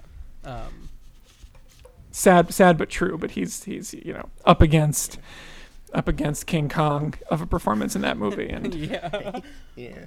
um you know if he was in another one of these there could be some like acknowledgement in some made up thing but i, I you know i i would i would say to die for as a script just because Yeah. once a year you see something that it's just like all this movie wants is to be to die for Yeah. or to have that tone yeah. I just i mean th- i think that all the time The um, Whereas I don't often be like, all this movie wants to do is be Thelma and Louise. yeah. Right. Yeah. Yeah. And then I think I mean, I think that leaves the most likely thing to happen as we have to pick one of the Disney movies to win a jury the jury prize and then Clint Eastwood gets some made up I mean, that's that, that makes perfect sense to me. Not only in terms of like these selections, but like that's always what happens to him. So why not? Like, this is like to me. I mean, it's not even one of his like most beloved or important movies, but you like it. I like it. It's solid, and he's there. He showed up. So like, yeah, he did the why work. not make up some award? Yeah. But you have to come up with some like some wacky name for it. It can't just be like the. Um, right. It has to be something like, you know, the, the the Freedom of Expression Award goes to Absolute Power. It has to be something for exposing, for like what the light it shines on political corruption. Mhm. Ugh. Easily like the best Bill Clinton movie on our jury on our selection. Absolutely. Boy, not. is it. Um, Um, God, that movie starts with half an hour of It's Clint so Eastwood good, though. making It's faces so- in Yeah, a that's closet. the best it's part of the it's movie. awful. That's when it's great. It's so Yeah, bad. yeah. very, very. I mean, to me, just a lot of fun. Yeah, also yeah. coming up on, mm-hmm. I don't know what anniversary, but you know, it, to me, the first time I saw it was on a Fourth of July at some point. So That's- coming up on a real, Yeah. Real logical day to think about. I mean, that I also movie. I'll say Andy, even as the o- the other person who doesn't really like absolute power, I'm maybe the opposite of you, in which I also think that is the good part that is very good, the beginning, and then it's Yeah, I like mean, the it's- the rest of it it's also that sort of is I weird and falls apart for me. I mean, in terms of creating some sort of uh, recognition for it, with the obvious exception of Silent Bob, it's the only like director actor thing here. So there's Yeah. some Mm-hmm. there's some way to just kind of true. acknowledge his work on both sides of the camera for that movie. Uh, yeah. all right, let's, well, let's try to think of some funny way to acknowledge a very, very silly but totally solid uh, political thriller while uh, figuring out which Disney movie. Com- it feels like there's Yeah, I mean, nothing the but split. I've, I've lost track of, a- of, yeah, of where the things would preferences lie to- for the Disney's. Uh, this if it's gonna win the jury prize, I almost just don't care. Like it's a slight preference towards Little Mermaid, but like Yeah. okay, I feel so like I think I, I would say Beauty and the Beast, just because it's clearly to me the the grander film. But either one of these is a great answer. It's the script thing again. It's like yeah. two two good if, choices. yeah. I think if we're giving Clint Eastwood a made-up award, That's what I'm gonna gonna have to insist it's Beauty and the Beast. Yeah, I was gonna say Andy sort of gets his preference since we're getting uh, absolute power in there. Um, yeah, I mean And then the only other question is, is there a tie somewhere? that's true. Yeah. Um, that- wasn't that screenplay? We said Thelma. Oh, we Oh, were gonna we do say it's far, or no? Were we? Yeah, I don't think could. I, I don't. Ties are weird. I mean, juries have odd numbers of people for a reason, except for uh, you know trial juries. yeah. Um, they have to odd numbers of people yeah. to avoid there being a tie. Sure. Right. So I don't know how that ever happens. Like, it it I can't. think it's a matter of something that I don't feel is happening now. Is just like there's seven awards, but we want to give awards Yeah. to eight movies. yeah, it's or like- that, or like you know, a president is just like. Right. I have to wield my power and sway this this way because of this thing that I feel, yeah. which I've never like- seen. I, I, I would or- like to. I mean, and I, as I've said, I will do it at Sundance when I'm the president someday. yes. Yeah. Uh-huh. I mean, the one that comes to mind is not a president, but reportedly, uh, Xavier Dolan said, "Okay, you can give Rooney Mara Best Actress for Carol, but it has to be a tie with Emmanuelle Bercot Uh-huh. for whatever movie she was in." Yeah, having done these, like I don't know how reports of this could get out because they're so cloak and dagger about putting you in these rooms. To so like I mean, I, I I always assume take those it's things just like grain of salt. someone gets mad about it and like Yeah. tells their friend. Well, the other thing that I tells like someone. that you know in the episodes I listened to, like you you haven't addressed, and there's no reason to do it now. but, Like, oftentimes you're then tasked with writing, like you'll divvy up the things, and you'll have to Mm-hmm. write your own comments to give at the award Mhm. ceremony. Yeah. And like, if someone's like, "Look, you stood up immediately and said it has to be Nicole Kidman, so why don't you just write that?" And you, then Yeah. you're like, "Okay, I guess I have to write like five sentences." Yeah. which are always very Mm-hmm. boilerplate. But then sometimes you do see like somebody like stands up in dissent, right. and like there are these occasionally like very European controversial things where it's like, you know, I just have to say like this was not unanimous, and That's so funny. and like Or I, you can I be, cannot uh, I cannot like in good faith stand silent and pretend that like I supported this. This like you do see that occasionally. I and mean, like, like the it. this wasn't official, but this is Dolan again. But when he won the Grand Prix for uh, the it's only the end of the world, uh, like Mads Mikkelsen made like the worst face I've ever seen. Okay. That's so funny. Yeah, that's fair. He was Mads Mikkelsen was on the jury at that time. Yes, he was on the jury. Yeah. Yeah, I. uh I mean, that's the other thing is like you have to get into these rooms and be like, we can't give this Mm-hmm. guy any more prizes. Like, this is embarrassing. He has like four of these from this festival, and nobody likes his movies. Like, it- we're creating this like fraudulent sense of success in the world for like somebody that has like absolutely no reputation beyond the fact that he wins movies at Cannes and then nobody sees I mean, them. Yeah, yeah, it's I guess my assumption in those cases is just like no one likes these movies except for people that are on Cannes. juries. Yeah, I don't know, or it's, It's just like- the, they they hit the right mood in the environment of being Right. like one of twenty. It's just it's, Mm-hmm. I've only seen yeah I've seen I'm not well viewed, but it just it, I feel like someone in those rooms has to be like. This person has won enough. Let's just like take that into account and realize that like we could we could do this. Yeah. We're making a statement here, and like that's kind of the point. Mhm. And uh, you know, that that's all these things ever are. Mm-hmm. Uh, so I mean, so Beauty and the Beast I- jury I- prize, For, for jury, yeah, and then screenplay. a nice like you know seventh prize compromise. I think screenplay. If we're doing just one, I think it. It. I would go to die for over Thelma and Louise, which like I Yeah. would too, and I if Yeah. if I'm Yeah. president, I guess I get to be a tiebreaker. can but throw that, your weight it just seems undeniable, and it is like it, it's classy to be like this movie wins two prizes, and then someone's like, well, why isn't it just the best movie then? And like, it's like, well, it's it, because it's not. yeah. Uh-huh. But but yeah, it, it, it classic, a classic Asghar Farhadi's The Salesman. Yeah. Sure.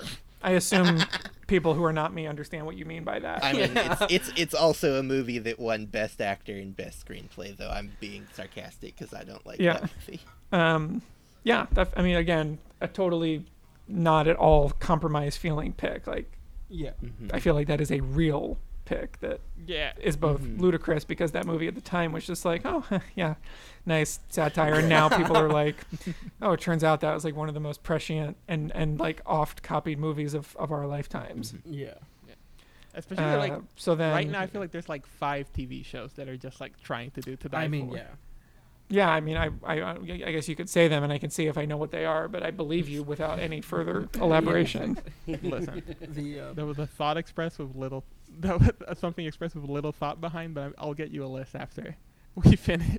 Sure. but yeah, it's certainly It, I think it's the best You know, not screenplay here, so I have no problem. yeah, yeah. Yeah.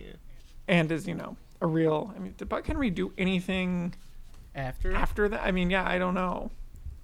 Showed up on Must Dirty have Rock that one time. Right. Yeah. I just mean like, did he have any other writing Right. triumph? Uh, I mean, basically no. The only it seems like Town Yeah, and just Country, which I suspect was something of a catastrophe with many, many writers, and then The Humbling, the Right. Philip Roth, Oh Jesus. Barry Barry Levinson. Levinson Yeah, so. I don't know. Weird. So that's really like you know kind of his swan song also. Yeah. hmm Uh, Protocol, which had many writers, I think, including Mhm. Nancy Meyers or something. Yeah. Yeah so uh, yeah, I don't know. It's kind of his swan song. And what a great one it is. What a I great know, what, a, exactly. yeah. what a great way to go. That movie is career. so funny. When they play the national anthem, I lost my mind. In in um, To Die To For. die for. Yeah. Yeah, I saw it. I mean, I've seen it many times, but then revisited it at like a Gus Van Sant retrospective a few years ago in the theater, and it just was like, I knew I th- I think about it all the time because you know you see things like I Tonya or whatever, and you're always Yeah. like, this is just going for that. But then revisiting it, it was like. This is either going to go way down or somehow even higher up, and it was like, Yeah. yeah, this really like shock like you know in 2018 it's just like god this movie's still just like it's gonna come out today and it would still just be better than the other ones mm-hmm. Exactly. because of this performance because all these movies kind of have Yeah, the I same mean- the same tone now Yeah, we did an mm-hmm. episode about Nicole Kidman because she had this crazy year at Cannes. I think 2017 she was in like four or five different things, and like this I think is like maybe her best performance. Full stop. Like other than like Eyes Wide Shut, but it's just Yeah. so she's so funny and like the the like the Sweet Home Alabama scene also is just insane. Yes. but also like best in that like irrelevant at the time because people Uh, were just like oh she's fine and then like within five years it was like oh i guess she's one of the best actresses alive right now and i guess that's Mm-hmm. probably her first major her first major performance i guess Yeah. far and away is sitting sitting there quietly having been summarily um, dismissed she's in that right I mean, Um, it's a Yeah, yes. yeah, yeah. Yeah. It's a movie that she is much better than her co-star in. I don't know if that makes her good in it. I always get far and away confused with some movie. What's the movie that people only reference now because Jeff Daniels and Anna Paquin play father and daughter before they. Oh, they- um, F- Fly Away Home. yeah, I always get those two movies confused. Oh, sure. Yeah, that's like I, those are very different. Yeah, movies. yeah. Yeah, no, but I mean, similar sure- titles. Yeah. I, I have no doubt that they are, but I don't care to understand why. yeah. Sure. Yes.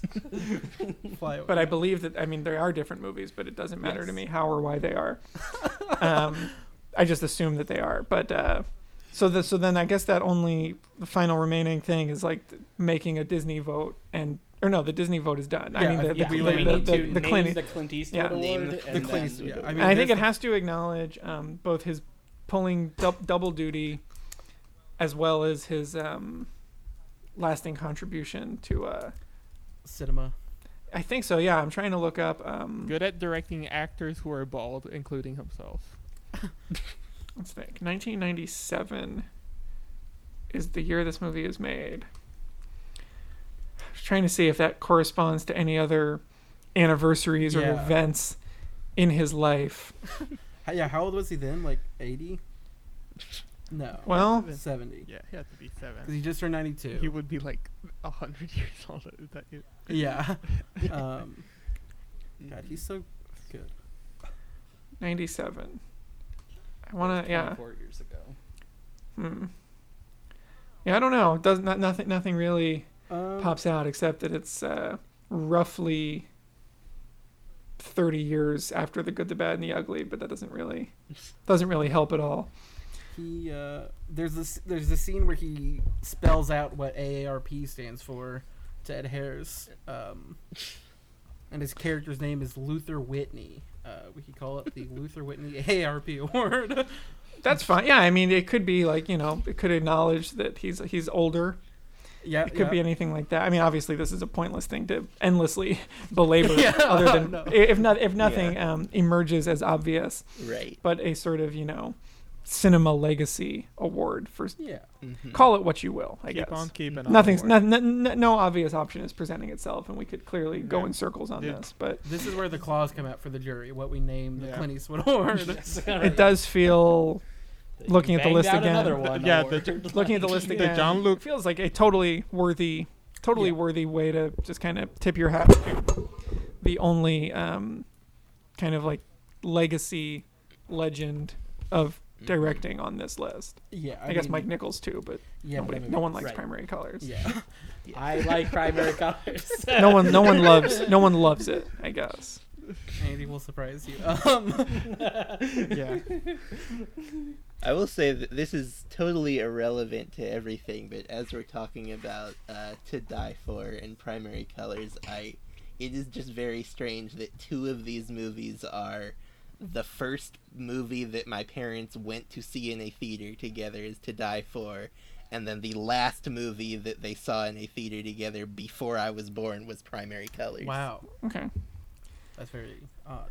Um, Yeah. Uh, And that Mike Nichols and Buck Henry made The Graduate. exactly. yeah. That's true. Uh, Um, and now one of them is winning and one of them is not.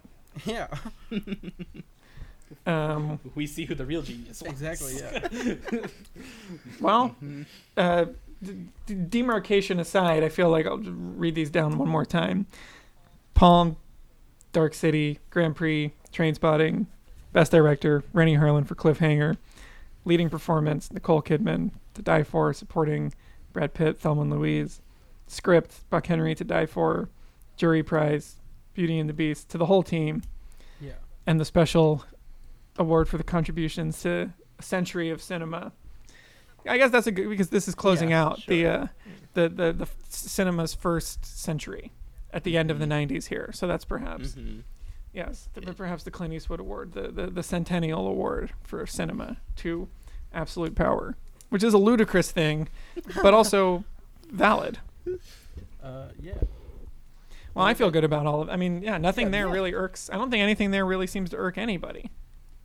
Yeah, it is like right. we, I was very nervous because like all these movies, like there was like no sort of known consensus like going into it. But I'm gl- like th- I'm looking at this list. The only obvious like ex- ex- exception of something I, that I like a lot that is getting nothing is Fifth Element. But Yeah. I mean, like other than that, it's like I'm not like upset that any of these are winning. These are all. I would like, have to make a a s- speech against that if it yeah, that would anything. be your. But it's also Right, just the yeah. fact that it's the, I mean having Dark City right there. Yeah, I is mean, just yeah. infinitely superior. If you like, sure. yeah, it's like one of those is like you know, sugar, and the other one is like drugs. So like, there's no reason, there's no reason to acknowledge the Fifth Element when Dark City is sitting right there. yeah. I mean, I would have liked to fi- maybe find room for the Quick and the Dead somewhere because I really had a fun time with that movie. But uh, and and uh, pri- the aforementioned primary colors. But other than that, those are the only two where I'm really. But those like, are oh, fun, but I but those are fun, Yeah. but they're not good. Like I would be excited these movies were screened like in a like the ones that have been selected. I would be excited if they were like all screening at like a Yeah. a week at a theater. I would be like, oh, these are all kind of movies I'm perpetually in the mood to revisit. yeah. sure. Um, especially like, oh, it'd be so fun to see a print of Dark City. It'd be so fun Oh. to, you know, do like be so fun to see a print of Cliffhanger. Yeah, Um, hundred percent. I feel like these all kind of hit the same mark, and the kind of bottom tier of this was all easily rounded up and, and sent Yeah. away for, by In- us, which, in the- which is always in the maybe in the maybe not good but certainly fun category, I would like just like to state that I sort of really liked it at TV, and I think that movie's very fun. It's a, movie I is mean, very it, it, it's very funny to imagine that movie screening in a way that it's taken remotely seriously. Yeah. and yeah, I love to see everyone like at Cannes watching Ed TV and then just like Yeah. how the French react to Matthew McConaughey. Uh, It's quite very it's quite hard to imagine. Um, Yeah. on the Croisette or whatever. but uh, I mean, I mean, Ron Howard, the king of the Cannes Uh, yeah, we didn't really blockbusters, talk He's about it. had Yeah. one in every one of these juries, at least one in every one of these juries that we've done. And I right because unlike he unlike Eastwood, the he right- never makes it into competition. Yeah, He's exactly. right, just like- he's just like the right side of like almost prestige enough Mm-hmm. to like get Yes. to like that you would I mean- never really consider any of his for competition. and you know the but, like- actors are going to like he's always bringing Yes. the right, great and he's always bringing stuff. I feel like the, one of the Da Vinci Code movies played Yeah, the there. first one. Yeah, Yes. which The I first one. it's What a world! Boy, it was awful. Yeah. What a piece of The shit first movie. one, yeah, that's maybe the movie that has, of these three juries, most easily been fully dismissed. Mhm. um, Is the Da Vinci Code? Well- well, yeah, that and also Solo. We didn't talk about Solo at all. Oh, when we well, did that's 2010s, true. We and that is talk also just like I mean that's almost. Uh, I feel like we, like- who directed that. Like, I almost think we. I have a vague memory of like briefly going. Is should we give uh, Alden Ehrenreich like a consolation? Yeah, Sorry, this ruined your career award. well, you don't know that got- at the time. yeah, Brave New Yeah. World or whatever. Mm-hmm. Um, so It that, crazy, I- and, and sort of as a closing thought, it is always crazy, like to be on a, a real jury with like you know smaller things at a foreign festival, and people see it and they go sit down, and everyone's like, "No, that doesn't really do anything for us," and it's like, "Wow, that Yeah. was fast." Like yeah, yeah. it's a lot of. I'm sure. I'm sure everything I've done has been on one side of that at some point or another, and it's just crazy to be like, I guess these five people just didn't. They just they just all said no to it, and that's fine. And yeah, there's, sometimes it's like, oh, I really like this, and everyone looks at you like they're like, what? Like you're the only one here who, uh, you know, these things happen. yeah. Um, if I may, Alex, if I circle back to a thing that you mentioned briefly earlier, just because I would be fascinated to hear. Sure. What do you like about Godzilla? Because I that I also like kind of liked it a little bit, and like everyone else was like, "This is the worst movie we've ever seen for this." So I would Yeah, I just well, I mean, it just for me, it came out at exactly the right time. Yeah. I, Independence Day was so huge for me, and I already Mm-hmm. loved Godzilla so much. Um, I can pull up my little. I have this Godz- Godzilla humidifier here, which is Okay. too big to kind that of. is the Roland Emmerich Godzilla, or no, just no, no. the general it's, Godzilla. a, this is a Japanese. This is a, Japanese product, um, That's really funny. which uh, he like spits smoke out of his mouth and makes the Godzilla noises. Um. I can I can turn it. I guess I could turn it on, but I have to fill it fill up his head with water. Yeah, it's Um, It's okay. it, it's a wonderful, wonderful object, and Mhm. you I just I just love I just love him so much, and um, so I was really excited about it, and you know, my critical capacities as a 13 year old were not enough to be like, what doesn't work about this movie? yeah. It was just like I wanted to see this Godzilla movie, and I did, and it kind of feels like Independence Mhm. Day, and it kind of feels like Godzilla, and therefore it's great. Right. And no matter how many times I revisit it, trying to see what's wrong with it, I never do. Like I've probably watched it like four or five more times over the years, and it's always like, I bet this is just going to feel so embarrassing now. And it's always like, no, I mean this just works for what it is. I mean, and, my uh, my experience of watching it is that that was a movie where I, I like I had to like go to the IMDb trivia to just be like, how did this movie happen? And like every piece of information made it more confusing that it happened because I was like, oh, they must have like gone to like six different people before Matthew Broderick. Sure, sure. Like, no, Roland Emmerich wrote the script with Matthew Broderick in mind, and he said yes before he read it. And then like the other thing that's like baffling is that like Roland Emmerich like did not like the original Japanese Godzilla and like Steven Spielberg was like telling him like don't make this movie. Why are you Yeah. doing this? I mean, that's kind of you know, you, it's hard to get past some of those things, but for me, it's like the movie is kind of like Jurassic Park, which is beloved. It's kind of like Independence Day, which is beloved, and it's kind of like Godzilla, which is beloved. So it's like it's kind of like a bad version of three things I love. So that's like even if that's Yeah, half right. of three hundred percent, that's still like enough for me to watch the movie. Yeah. Uh, and I was I was Mhm. using this phrase. Um, this uh, what was I? I was paraphrasing this when when Godzilla versus Kong came out, and you know the the the the saying like no movie with Harry Dean Stanton can be entirely uninteresting.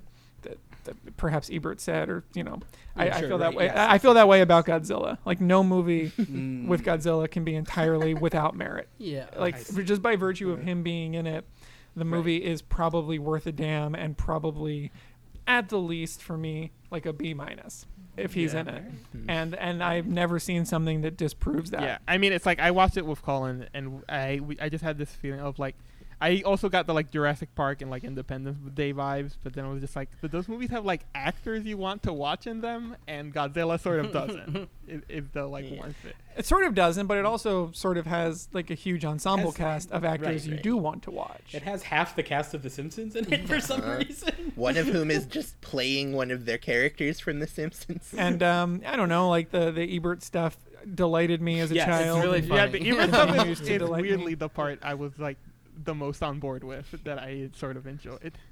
As, yeah i just don't i don't i don't really have any problems with it. We really you know we really like um we really like roland emmerich in this house. So you know independence day gets revisited periodically and uh, we just rewatched 2012 during the pandemic and it's just for whatever reason he just kind of hits the exact right sweet spot of like this is exactly as dumb and bombastic as I, and even like with the white house movie he made i forget Uh, White House If Down, it's- I believe. yeah because there was those two like olympus yeah, has fallen or like like that. even Yeah, that's that like the other one. we were like, oh, Emmerich's going back to the White House. Fire this up on July 4th, Yeah. and, and we did, and it was like totally, totally solid. Yeah. Um, So yeah, I, I, you know, I'll revisit Godzilla again someday, and I still probably will enjoy it. yeah. Well, uh, with that, does anyone want to shout out any of the awards, any of the films specifically? Talk about why they love anything that is winning. Uh, I really like Dark City a lot. It's like you know Matrix with German expressionism. It looks so good. I think Hurt is incredible. Um, it's like kind of the easy money palm because it's got so many different elements that work so well together. I think Kiefer Sutherland is incredible. I think like Rufus Sewell is sort of like poor man's Jude Law, but he's also like very fun in this. Um, and like Connelly's great.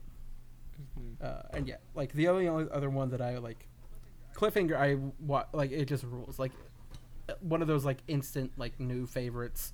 So happy to have watched it. Um, Harlin, like he really just knocked it out. Like just a cool, cool movie. Yeah, and, and like I said, watch Devil's Pass if you have. yeah, yeah, I'll give that one a go.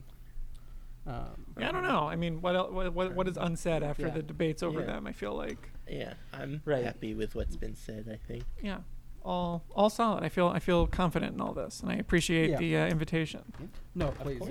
Yeah. Uh, yeah, this was this was very fun. Uh, we'd love to have you back sometime. Yeah. Uh, Be in touch about that. mhm, Great. Happy to come and Uh, share other film festival experiences or please. other mhm, other yeah, tales tales from my travels. Mhm. Uh, do you do you have anything that uh, you'd like to plug? No, not really. Don't really have a lot at stake right now. The only, I mean, I, I did an episode of this um, this sort of anthology show called Cinema Toast, which is on Showtime streaming. Right. Yes. That I believe fewer than 100 people have watched or know exists.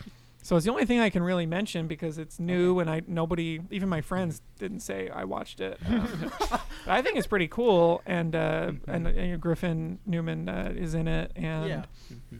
it was a really neat thing. Um, it's like the hardest, like it's uh, it's like redubbed old public Right, domain right. movies, but it was like the hardest process I've ever wrapped my head around, and I do wish that somebody had noticed that this thing existed because talking about it, if it had gotten press or interviews, I think people would have been really intrigued. Just hearing the creator Mhm. my friend Jeff and the directors who did episodes describe how it got made, I think would make people say, I, "Oh, that sounds kind of interesting. I should watch that."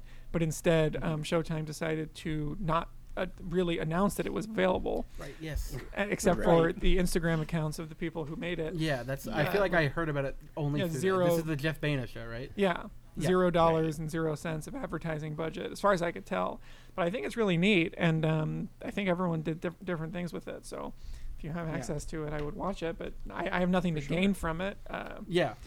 I would just like to know that this thing that took over like six weeks of my life was seen by more than a dozen people who worked on it. But if not, that's fine too. It came Uh, it came it came out of nowhere. I did it quickly and then it disappeared and, and now it's on streaming forever. Yeah. Yeah. The um, the other thing I like to mention is people don't really know because we don't ever have anything. Uh, is that if there's anything that you're like watching or enjoying that way? Uh, but is that plug going to Devil's Pass, the Harlin movie? Sure. Yeah. I mean, I haven't seen it in years, but um, Yeah. you're saying just other recommendations. I mean, yeah. If there's anything Yes, else that you're you like wanting one, if eyes you would on, like like, to. whatever. You're under no obligation. to. Yeah, please. Nah, I don't Um, know. I mean, our, our viewing has become so mercurial. Uh, Mhm. Obviously, pandemic stuff is very repetitive, and we have Mhm. a baby, so um, Right. Yes. Yeah. you know, I just watch Devil's Pass. I haven't seen it in years. I haven't seen it in years, but I really stand by it. Mhm. Absolutely. All right. Well, uh, you can follow us on Twitter at Can I Kick It, or on Letterboxd at CIKI Pod, and that's where you can find the full list of movies that were eligible for these awards. Uh, you can follow me on either of those platforms at JP Glick Weber. Weber has two B's. Uh, I think the only thing that I've done in the last week is I went to see Trey Anastasio, and I said I was going to do that last week, so I can't plug. I mean, it was a good show. Go listen to it. Uh, something very strange happened halfway through the show that I don't know if it will have been picked up on the audio. I need to go back and listen to it. Uh, but yeah. Uh, Andy. Thank you. Uh, I'm Andy. You can find me online at Andy T Germ. That's A N D Y T G E R M on Facebook, uh, Letterboxd, Twitter. Why did I say start with Facebook? Yeah. Uh, I don't want people to find me on Facebook necessarily. Um, but um, uh, for my plug, I rewatched uh, the uh, Pennebaker original cast album Company doc this week, and that is always just like a boon to my soul. So if you haven't seen that, that's coming out on Criterion Disc this year, but it's on Criterion Channel right now. Uh, Colin. Yeah, um, I'm Clatchley on everything. C L A T C H L E Y. Uh, I've recently started reading the Hoberman book on the '80s, the Reagan one, um, and so to sort of coincide with that and talking about Eastwood, I'm going through all of his movies in prep for Cry Macho, and I watched Bronco Billy recently, and it's just incredible. Um, really great Clint Eastwood movie. Um, and also, we're on. If you'd like to kick us a few bucks, Andy forgot to Oh, say. right. Thank you. yes, um, if you want to, I can do it. If you want me to do Please, the normal please. spiel. If you want to support the show, we're on uh, coffee, ko-fi.com slash cani, C-A-N-N-E-S-I. Any donations, always greatly appreciated. Emilio maybe has a has a challenge on that now. I don't know Yeah. if you want to mention that on the show or not. I mean, you can me- you should mention it on the show because it would make us money if people want to do it. Sure. uh, Emilio's doing a challenge where if you donate five dollars, uh, you can tell him a movie to watch, and he says he'll watch it and write a review on Letterboxd, like a real review of it on Letterboxd. And people have told him to watch some very unpleasant movies Yeah. so far. So feel free to torture him if you if that's what you desire. Yeah, always feel free to torture. Uh, yeah. you can follow me on Twitter at I'm Left Alone. You can follow me on Letterboxd at I Left Alone. Our theme song is by Tree Related. You can find his stuff at soundcloud.com slash tree related or search tree related on Spotify. I have no real plugs except if you want me to watch a, a movie, th- just donate $5 and I will. Great. Mhm. All right. Then uh, with that, go ahead and release our audience. Bye bye. Bye.